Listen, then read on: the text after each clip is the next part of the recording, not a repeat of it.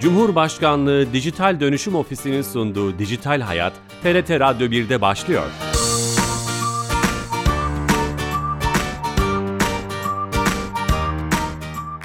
Herkese merhaba, ben Bilal Eren. Teknoloji ve dijitalleşmenin hayatlarımızı etkilerini ele aldığımız Dijital Hayat programımıza hoş geldiniz. 360 haftadır her cuma saat 15.30'da TRT İstanbul radyo stüdyolarından kulaklarınıza misafir olmaya devam ediyoruz. Bugün 2021 yılının son gününe denk gelen programımızda bu yılın teknoloji ve bilim dünyasında yaşanan kritik öneme sahip gelişmelerini tekrar hatırlamak istedik, konuşmak istedik. Çok değerli bir konuğumuz var. Kadir Has Üniversitesi öğretim üyesi İsmail Hakkı Polat telefonla konuğumuz olacak. Kendisiyle 2021 yılının önemli gelişmelerini hatırlamış olacağız bir kronolojiyle. Ama öncesinde her hafta olduğu gibi e, kamunun tüm hizmetlerini dijitalleştirerek bizlere sunan Dijital Türkiye'den e, bir hizmeti Dijital Devlet e, ekibinden Ayşe Torun'dan dinleyeceğiz. Ayşe Hanım telefon attığımızda. Ayşe Hanım. Merhaba Bilal Bey, iyi yayınlar. Teşekkürler, hoş geldiniz yayınımıza. Teşekkür ediyorum, sağ olun. Bu hafta hangi servis hizmeti bu son yıl son 2020 yılının son cumasında bize anlatacaksınız? Evet. Ee, Bilal Bey bugün size 2021'in son cumasında 2022'nin ilk hizmetini anlatacağım. Çok güzel oldu, harika. Şimdi e, şöyle bir gelişme var. Trafik kazalarında e, herhangi bir olay yaşandığında trafikte Allah korusun tabii ki biliyorsunuz e, bunlarla ilgili trafik polisleri e, bizler için maddi hasarlı kaza tespit tutanakları tutuyorlar e, ve bu tutanaklarla e, biz sigortaya ya da mahkemelere başvuruyoruz. Hı hı. E, bu süreç sancılı bir süreç. E, Emniyet Genel Müdürlüğü ile yapılan çalışmalar e, tamamlandı. E, 1 Ocak 2022 yani yarın daha doğrusu bu gece saat 12'den sonra tamam. yapılan tüm kazalarda trafik polislerince tutulan bu e, maddi hasarlı trafik kazası tespit tutanakları e, pazartesi gününden itibaren E-Devlet kapısından alınacak. Bunlar e, doğrulanabilir bir belge niteliğinde olacak ve sigortacılara, mahkemelere, e, tüm yasal mercilere sunulabilecek seviyede olacak. Ee, bunun ülkemiz adına çok büyük bir e, girişim olduğunu düşünüyoruz. Bu konuda Emniyet Genel Müdürlüğü'ne de teşekkürlerimizi iletelim. Çok önemli ee, çünkü norm... ufak ufak kazalarda polis evet. ihtiyaç olmayan, emniyet güçlerine ihtiyaç olmayan kazalar o tutanağı biz arıyoruz.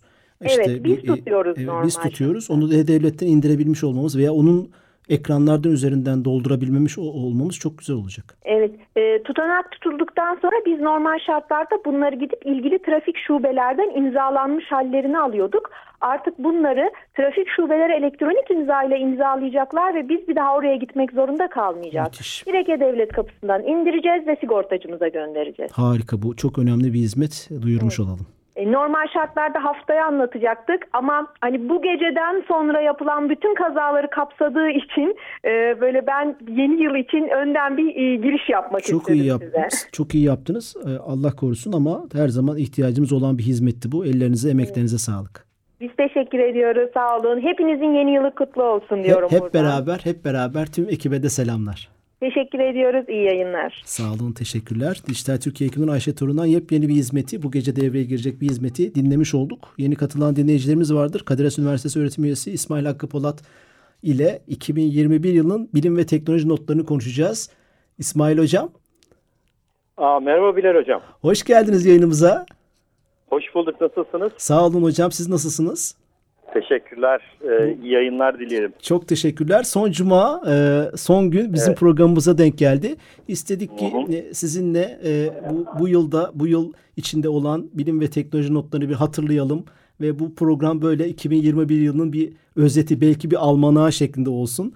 Ee, şöyle başlayalım mı hocam? Koronavirüs 2020 ile hayatımıza girdi ama 21'de iyiden iyiye hissettik ve hayatımızı etkiledi. Hatta birçok şeyi değiştirdi bile belki e, işte aşı teknolojilerine, uzaktan eğitime, uzaktan çalışmaya kadar e, nasıl başlayalım? E, sizin sizin Şöyle, listenizde neler var? Şöyle, benim listemde de benzer şeyler var. Yani hani pandeminin bize getirdiği e, bu yeni normal denen şeyin e, aslında biz 2020 yılında hemen e, biteceğini düşünüyorduk. E, ya da işte çoğunluk öyle düşünüyordu. Ama e, görüldü ki hem pandemi süreci uzayacak hem de pandemi sürecinden sonraki dönemlerde de bizim en az pandemi kadar yine dikkatli olmamız gereken şekilde sağlık teknolojilerinin hayatımıza girmesi söz konusu olacak. Aynı zamanda da e, pandemi sonrası yani daha doğrusu pandemide kazandığımız bir takım e, dijital hakların artık geriye dönüşünün olmadığını gördük. Nereden gördük? Mesela uzaktan eğitimde bizim üniversitede biz e, işte bu sonbahardan itibaren hibrit eğitime başladık. E, fakat e, yani yüz yüze olan kısım çok azaldı. Yani öğrencilerin aşağı yukarı üçte ikisi geliyor, gelmiyor, e, üçte biri geliyor sınıfa. Dolayısıyla e, işte bunda da tabii işte trafik, e, işte barınma koşulları şey bir sürü etken var. Ama öğrenciler şu anda işte şeyi e, şey kasını aldılar, dijital kasa aldılar. Ha bunun tabii belli şeyleri var dijital eğitimde mesela işte uzaktan eğitimde işte içerik hazırlama, hocaların biraz daha e, işte dijitalleşmeyi benimseyip daha etkin dersler vermesi, aynı sınıfta gibi dersler vermesi e, gibi şeyler var. Artık işte bu teknolojileri kullanma var.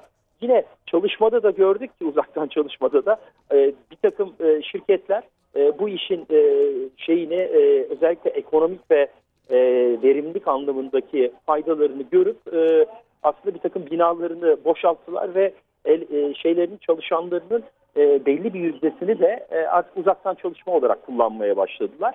Dolayısıyla hani bir dijital dönüşümle ilgili deneyimin çok daha ilerlediği bir sene oldu ama herhalde en büyük e, sıçramayı aşı teknolojilerinde e, şey yaptık. E, e, ne derler deneyimledik. İşte burada e, başta işte BioNTech, Johnson Johnson, AstraZeneca ama işte bizim de son dönemde e, onayı verilen e, Turkavak'la birlikte aşı teknolojilerinin şimdi işte mRNA dediğimiz daha aktif ve bu e, artık hani eskiden e, eski teknoloji diyoruz artık. Aşıların eski nesil aşıların biraz daha hani e, biraz ölmüş diyelim daha doğrusu pasif e, virüsleri e, bünyemize sokarak aslında bir, de, bir nevi tatbikat yaptırdığı askeri tatbikat gibi tatbikat yaptırdığı dönemden artık e, gerçek e, şeylerin virüslerin verildiği aktif virüslerin verildiği ve bu anlamda bağışı, bağışıklıkların da e, inanılmaz artacağı bir döneme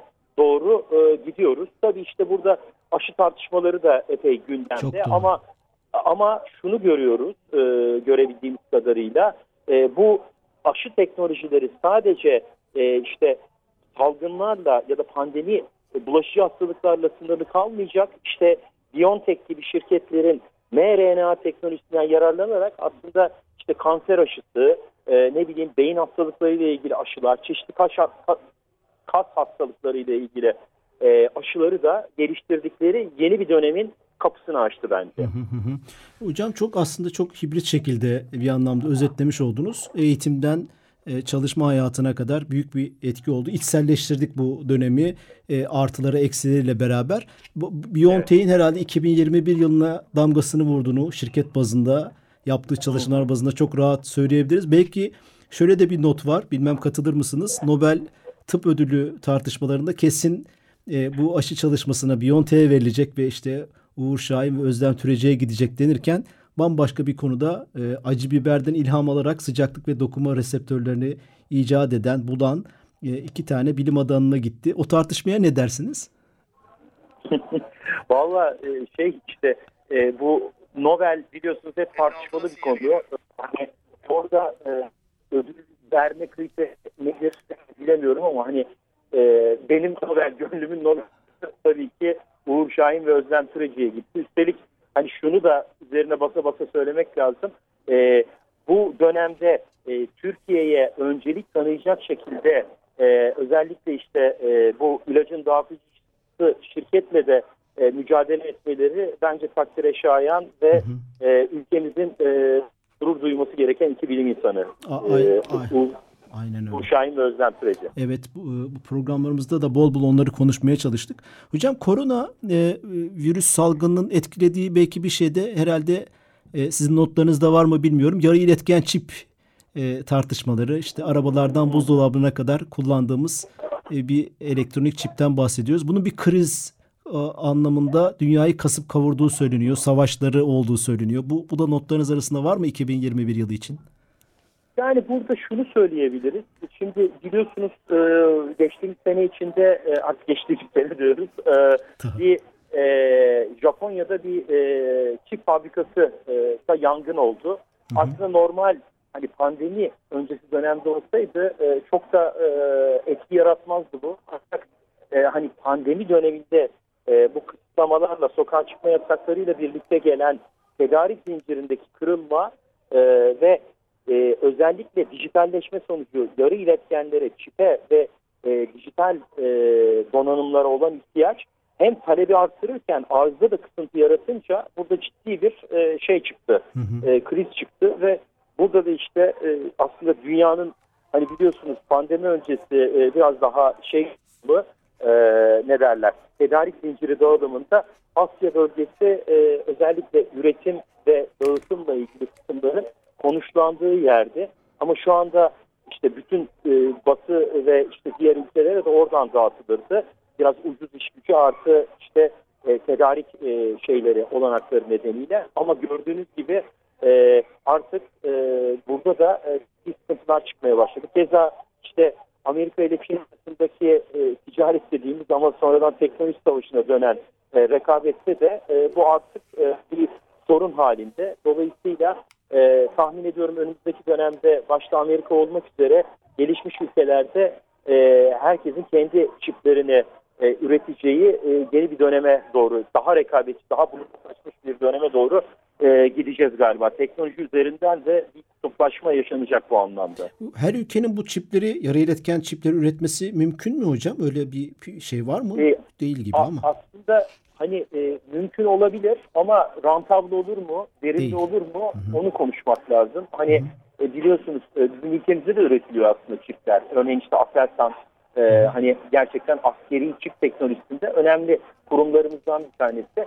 Ama hani Aselsan'ın e, şimdi e, işte bu tarz bir çipi üretmesi stratejik olarak ne anlamı ifade ediyor onu konuşmak lazım. Yani normal mesela pandemi öncesi zamanda e, eminim ki Aselsan'da hani benim e, çok önceleri çalıştığım ve e, hani duyduğum kadarıyla aslında böyle e, çipler yapma şeyleri de sadece Aselsan'da değil diğer e, şeyler için de e, işte sanayi kuruluşları için de konuşuldu ama hani rekabet ve rentable olmaması nedeniyle e, çok da e, hani uzun vadeli görülmedi, karlı görülmediği için bırakıldı. Ama şu anda e, şeyin ötesinde e, bu kar zararın ötesinde yani ticaretin ötesinde stratejik de bir e, Önemi var. diyeyim e, hayatta kalma bir beka sorunu olarak ortaya çıkıyor galiba çipler.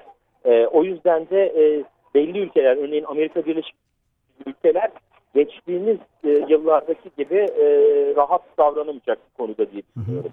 Artan araç fiyatlarını bile buna bağlayanlar var. E, dolayısıyla Kesinlikle. 2021'de bayağı bir kriz olarak konuştu, konuşuldu. 2022'de de konuşulacak gibi gözüküyor. Bilmiyorum hocam katılır mısınız? Bir başka konu pandemiyi etkileyen şeylerden bir tanesi. Sizin de üzerinde çalıştığınız, kafa yorduğunuz işlerden biri kripto paralar dünyası, blockchain, kripto varlıklar. Evet.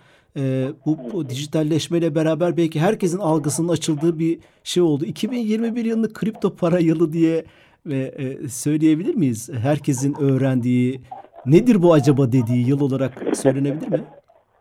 Ee, bir, bir, dereceye kadar söylenebilir tabii. Çünkü e, zaten hani e, özellikle Bitcoin'in yarılanması dediğimiz e, yani arzının yarıya yarıya düşürülmesiyle ilgili üçüncü yarılanma geldi 2020 ve bir sonraki senede de zaten e, bu arz talep dengesizliği nedeniyle genel olarak kripto para piyasalarının yükseldiği yıllar oluyor. Dolayısıyla hani 2013-2017 gibi 2021'de e, kripto paraların e, gözde olduğu yıl oldu. Hı hı. Ama buradaki en büyük e, etken e, pandemi sonrası ya daha doğrusu pandemi sürecinde e, işte e, özellikle sonrasında gelecek hiper enflasyon nedeniyle başta Amerika'daki şirketler olmak üzere kurumsal şirketlerin işte Tesla, MicroStrategy gibi şirketlerin e, kendi hazinelerine e, Bitcoin almasıyla başladı. Sonra işte e, şeylerin spor kulüplerinin fan tokenları e, yavaş yavaş günlük hayattaki kullanımlarına girmeye başladı. Hemen arkadan NFT e, gibi bir olay geldi. İşte kültür, sanat, spor, e, oyun gibi sektörlerde oldukça ciddi e, özellikle pandemide sıkıntıya düşmüş e, sektörler için bu kültür, sanat, e, spor ve oyun sektörleri için de e, ciddi bir gelir kaynağı potansiyeli gösterdiği için hı hı. E, kripto paralar e, şey yaptı, e, yükseldi ama e, yılın sonuna doğru e, en büyük şey e, Facebook'tan geldi.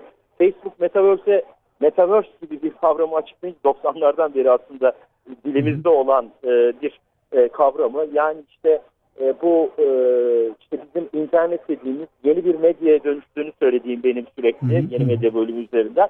Ama 2020'li yıllardan itibaren de yavaş yavaş yeni e, bir deneyim sağlayacak, yeni bir yaşam alanına dönüşecek şeyin adı Facebook tarafından Metaverse diye parlatılınca e, bu konuda çalışılan e, kripto paralar da Metaverse kripto paraları da e, yine bir yükseliş yaşadı. Dolayısıyla hani 2022'den 23'e geçen, pardon 2021'den 22'ye geçen hatta tabii ki 23'e geçen dönemde de e, kripto paraları konuşacağımız dönem olacak. Çünkü e, artık bu sektör e, öyle bir hale geldi ki piyasalarda işte 2 ile 3 trilyon arası e, bir piyasa değerine oturdu. Ki altının işte 8 milyar dolarlık piyasasını düşünürseniz yavaş yavaş burada da başta Bitcoin olmak üzere bir dijital altın ya da dijital varlık durumu söz konusu olmaya başladı. Tabii bunun arkasından da işte devletler de bu konuda işte kendi geleneksel para ve finans piyasalarıyla bunu e, şey yapmaya, e, e, entegre etmeye çalışacaklar. Tabii zor bir entegrasyon. Tam tam onu soracaktım İsmail Hocam. Geleneksel aktörlerin e, hep mesafeyle yaklaştığı bir şey 2021'de sanki biraz kırıldı. Bunu neye bağlıyorsunuz bu yıl özelinde? Ee, yani şöyle e, işte özellikle e, çeşitli alanlarda e, ki e, yani rekabeti e, çok yoğunlukla yaşayan ve dijital dönüşümün değerini anlayan sektörlerde e, bu parasal dönüşümü de inceleme ihtiyacı olur. Bir de sektörün tabii, piyasanın tabii 2 milyar 3 milyar dolar 2 trilyon 3 trilyon dolara çıkması ve Tesla gibi e, hani dünyada öncü bir şirketin de bu konuya yatırım yapması işte 1,5 milyar dolarlık e, şey alması e, bitcoin alması bir anda e, yani özellikle bu rekabet içindeki e, şeyleri e, şirketleri e, şeye çekti. Bunu incelemeye çekti. İnceledikçe de özellikle hani o bünye, kendi bünyelerinde yeni nesil e, elemanlar çalıştıran e, şirketlerin de bu konuya çok daha çabuk intibak etmesi sağlandı. Örneğin işte e, bu e, evvelsi gün e, TOK, e, Türkiye'nin otomobili TOK da e, bu konuda bir açıklama yaptı. Araç içi e, kullanabileceği bir token'ı yol haritasına aldığını söyledi. İşte bunu bir hani önümüzdeki dönem yeni nesil e, şirketlerin e, gündemlerinde olacağını gösteriyor kripto paraları. Evet.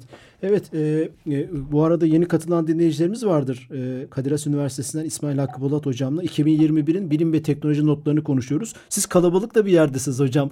E, sanırım arkadan sesler de geliyor. Öğrencilerinizle beraber misiniz acaba? Yok, e, şimdi öğrencilerimden ayrıyım ama öğrenci olduğu bir kafedeyiz. E, çok da şey, e, ortam. Ben de kızımla işte e, şey yapıyorum. E, biraz yılbaşı turu yapıyoruz buralarda. Hı hı. Ses de bazen problem oluyor ama e, şu an idare edebiliyoruz gibi yönetmenimle de göz gözeyiz. Tekrar arama ihtiyacı da doğabilir. Hocam aslında e, hem kripto paralar hem NFT hem de metaverse'e de e, adım attınız. Belki bir içeride bir parantez açıp e, e, değinebilir miyiz? Nisan ayı gibi ülkemizde bir skandal da ortaya çıktı. Hani kri- kripto paralarla ilgili TODEX skandalı biz programda da konu edinmiştik. Hala e, sanırım bu skandala konu olan kişi ve kişiler aranıyor. O bunu da Evet. ekleyebilir miyiz listemize bilmiyorum. Tabii. Tabii. E, Yani bunu tabii ki eklememiz lazım ki bunun sonuçlarını e, ve düzenlemelerini e, şeyde göreceğiz. E, 2022'de göreceğiz. E, İşte ülkemizde lan kripto para yasa tasarısında da göreceğiz. Tabii hani Evet bir şeyi daha gelmedi ama e, hani burada şöyle bir ihtiyacı e, söyleyerek e, hani bunu önümüzdeki günlerde daha da tartışacağımız şekilde e, koyalım.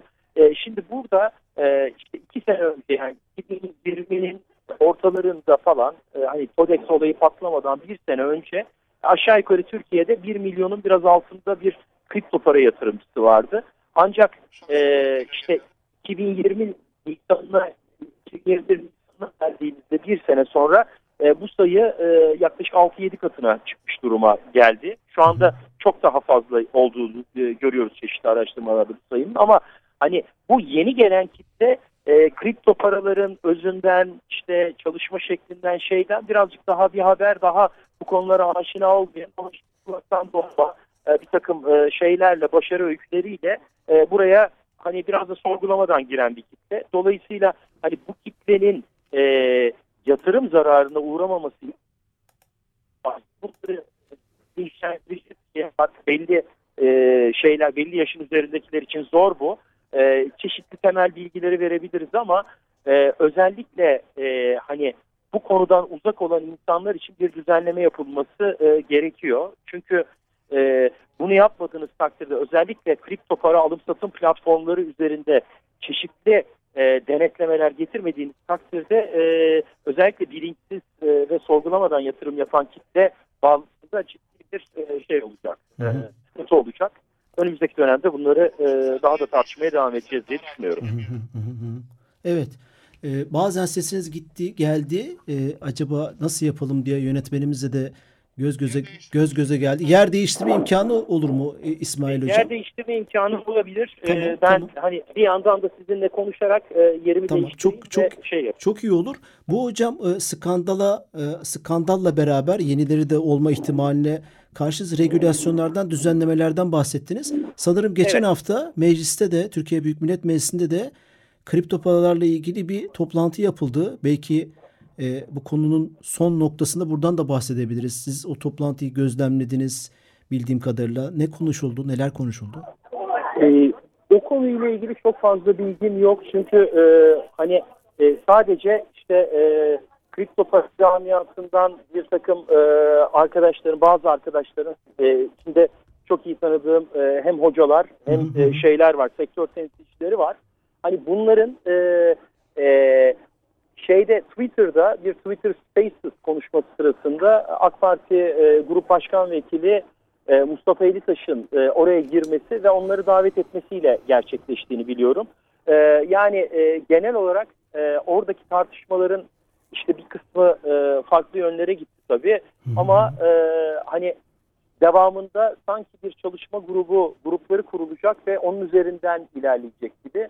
Hani sektörle e, tabii temas edilerek gidilmesi bence önemli. E, bakalım e, onları da e, izleyip göreceğiz. Tabii olay çok boyutlu. Sadece hani 3-5 kişiye dayanan bir şey değil. İşte kripto para alım satım platformları var, e, yatırımcılar var, e, girişimciler var, e, yurt içi var, yurt dışı var. Bütün bu boyutlarının tartışılarak tabii e, doğru ihtiyaca yönelik ve inovasyonları öldürmeyecek, e, yatırımcıyı ürkütmeyecek ama e, bu konudaki mağduriyetleri de giderecek şekilde e, bir düzenlemenin ihtiyacı çok fazla. Hı hı. Önü çok açık, inovatif e, birçok fikrin önü açık gibi gözüküyor.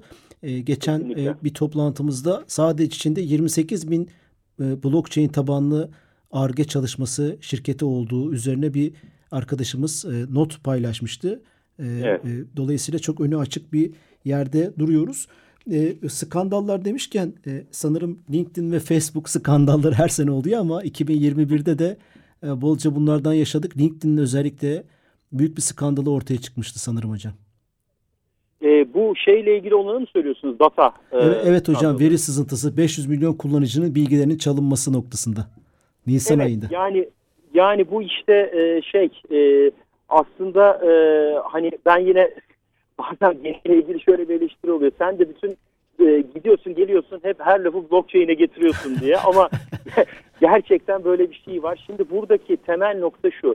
Single point of failure denen İngilizce'de ve işte özellikle e, bilişim dünyasında çok ciddi bir siber güvenlik e, açığı olarak görülen tek noktadan saldırı zayıflığı e, aslında e, olgusu var burada. Yani bu kayıt sistemlerinin e, tek noktada bulunması ve şifrelenme e, sıkıntısı. E, zaman zaman böyle işte hackerların e, e, bulduğu ve e, işte girerek e, bayağı işte e, insanların bilgilerini çaldı ve burada da işte mahremiyetle ilgili sıkıntıların ortaya çıktığı işte geçtiğimiz yıl biliyorsunuz işte Türkiye'de de oldu.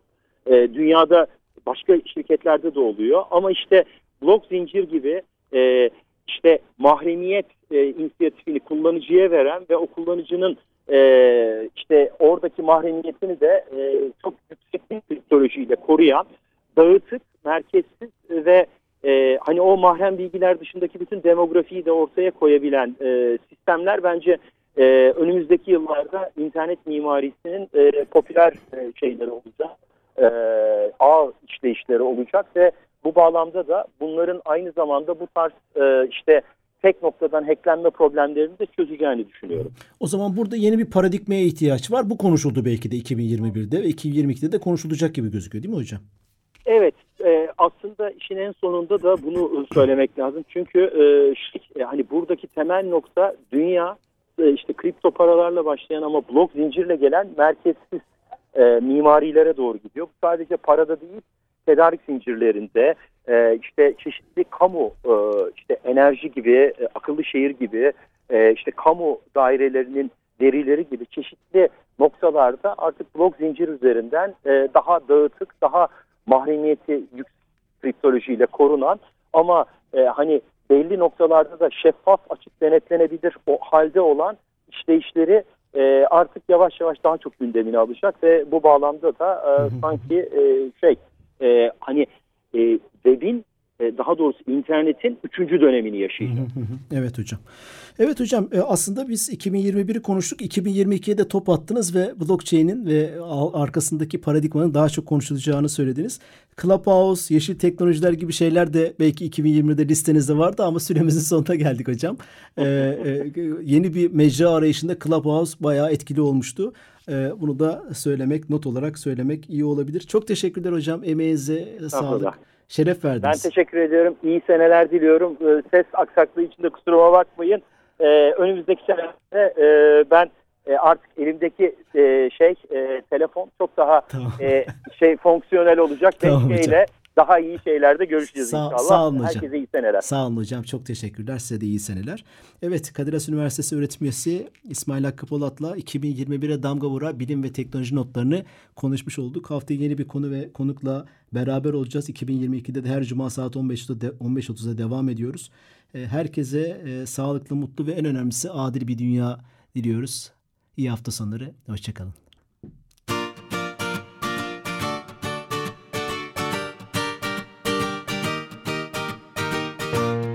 Cumhurbaşkanlığı Dijital Dönüşüm Ofisi'nin sunduğu Dijital Hayat, TRT Radyo 1'de sona erdi.